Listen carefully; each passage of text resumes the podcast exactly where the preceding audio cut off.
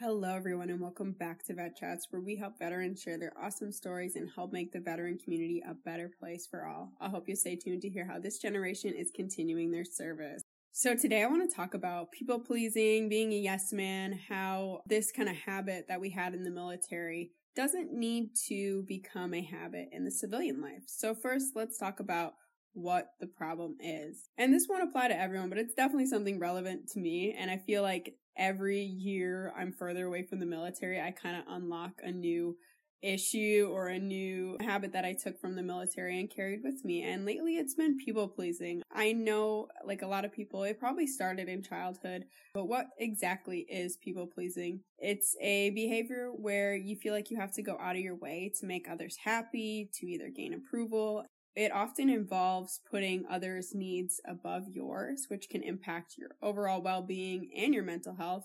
We get this from all places. Like I mentioned, you know, childhood, wanting to make either your parents happy. There's so much that can go into it. But oftentimes the military, the culture of the military amplifies that. It kind of makes you even more of a people pleaser if you were. And here's some of the reasons why.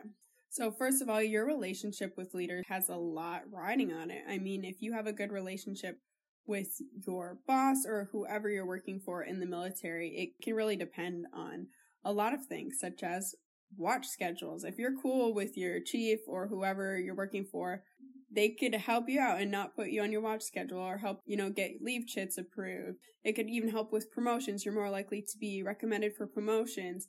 Any current work position role, if you needed to get a certification, they could help you better. It's good to be on good terms with your boss in any job, but especially in the military because they have even more of a say in your personal life just because the military is more encompassing of your personal life than other jobs. So, uh, like all jobs, you know, you want to keep your boss happy, especially in the military. You know, it can turn into being the yes guy. You're saying yes to everything, any role, you're going to go for it because you want to stand out. You want to be the best person because you want to get those rewards. And often I felt like if you were uh, good at your job, you were often rewarded with more responsibility, which led to, you know, more stress and more pressure on you, which, you know, led you to saying even yes to more things. So it's kind of that cycle that the military promotes. And sure, it pays off in some ways, but other ways it kind of makes you have more work. On top of people pleasing, you also wanted to be just liked by everyone because you were usually working with people who were your age. You had a lot of things similar, so you had more of a a tendency to just want to be liked, not create conflict, and be someone that everyone could look out for because it matters because oftentimes where you're working or sometimes if you're on deployment, you're going to be living there. So you want to keep the peace. You want everyone to be okay with you. And this leads to people pleasing. It really comes down to having a heightened sense of responsibility for those around you and wanting to keep the peace and keep everyone happy. Now that you're in the civilian life, you might find it difficult to switch that off. You still want to be the yes man. You want to be the person that everyone can go to. And there's nothing wrong with that. That makes you a great employee. But we don't need to put our own needs before the needs of others anymore. And you're going to recognize that in civilian workplaces that you're not going to feel like your coworkers are as loyal as they were in the military. And that's because they're not. They never went through the military culture. So they're not, you know, they're not used to putting duty and other people in front of their own needs like you may be. So that's another reason we get frustrated with our civilian coworkers and, you know, think that they're not, maybe they're lazy or they're not as loyal or hardworking as, you know, you might have found people to be in the military. What you need to make sure is that you're not putting the needs of others before your own needs. You need to prioritize yourself. You need to stop seeking that external validation from others based on what you can provide them in the workplace. And I know that's really hard and that sounds totally opposite of what you were doing in the military or maybe even what you were doing in your job. It's important for us to remember that we're not under a contract anymore. You can leave your job if it's becoming toxic or if you feel like you're having to say yes to way more than you can put on your plate. You can have that conversation with your boss or your other coworkers and say, Hey, I'm not being the most productive I could be because I'm overwhelmed and I'm stressed and I'm not sure how I can do all of this. Having that conversation could lead to, you know, finding that appropriate balance and also maybe helping your coworkers step up and help you. You don't have to feel like you need to do everything anymore. You aren't stuck anymore. This isn't permission to do what you want at work I'm not promoting people to be lazy or you shouldn't try to take on the bare minimum. Just take on what is practical for you. And you don't need to carry those bad habits out of the military with putting everyone else before you, putting the mission above everything before you. Now you have the choice. You have other options. And guess what? Your boss knows that you have other options and they find you valuable and they're not going to want to lose you. So you speaking up and expressing that, hey, you're overwhelmed, it's going to be something that they're going to want to help with and they're going to value your opinion. This is hard for veterans because we are hesitant to express our needs and we also don't like to ask for help. I mean, I've sat quiet so long in my job because I didn't want to bother anyone and really I needed help and it would have been more beneficial to myself and the company if I would just would have said, Hey, I need more training or I need help with this instead of sitting back and not wanting to bother anyone.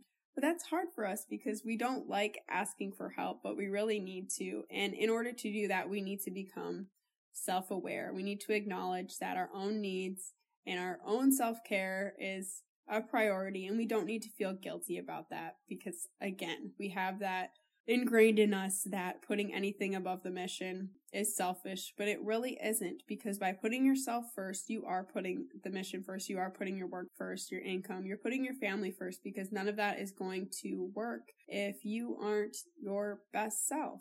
I'd just like to take a second to acknowledge if you are a woman who served that this might even relate to you even more because I feel like mine was amplified, you know, being a woman in the service you feel like you have to prove so much more. So you're more willing to say yes to things or to have multiple roles extra command activities and you know prove that prove your worth just because we feel that need to as women. And carrying this outside to the workplace it's going to be even harder for us because we're wanting to prove ourselves and we want to prove ourselves in our new role, especially coming out of the military and showing that we can make it.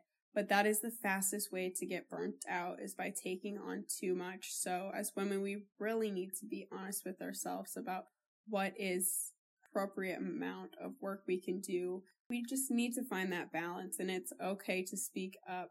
It doesn't make you weak it will show that you actually care and the squeaky wheel gets the oil. People don't know that you're struggling unless you say something to them. So that's why we need to speak up about it.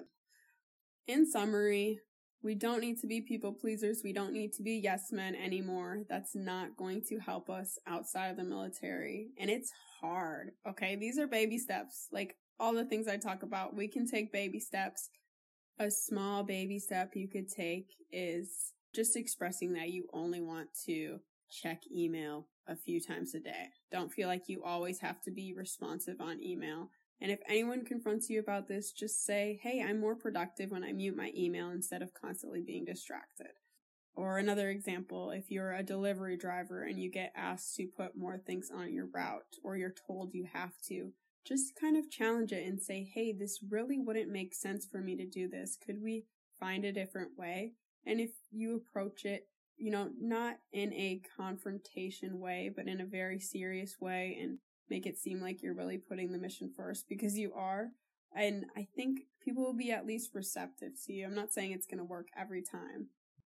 Or even saying no to a meeting, saying, I have a lot going on. I'm not going to be able to meet. I think it's best if I don't make this meeting. So you could try something like that and it's baby steps. Hey, I'm still working on this myself. And it's hard. I feel like I'm constantly backsliding or I'll get off a phone call and I'm like, why did I just say yes to that? Like, I absolutely don't have time for this.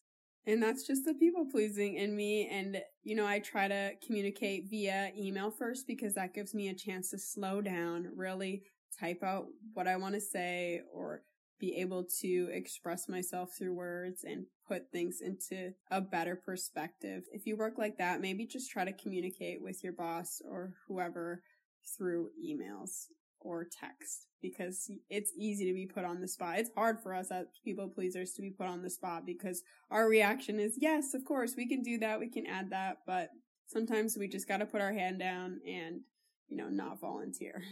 Well, I hope this episode resonated with you. And if you have any questions or anything you'd like to add, maybe you've struggled with this yourself and have found better tips, I'd love to hear from you on what has helped you. And thank you so much for tuning in. I will see you on Sunday. We have a great episode of Vet Chats. It's going to be a good one. So I hope you can tune in, stop by, stay high, or catch the replay. All right. Thanks. Bye.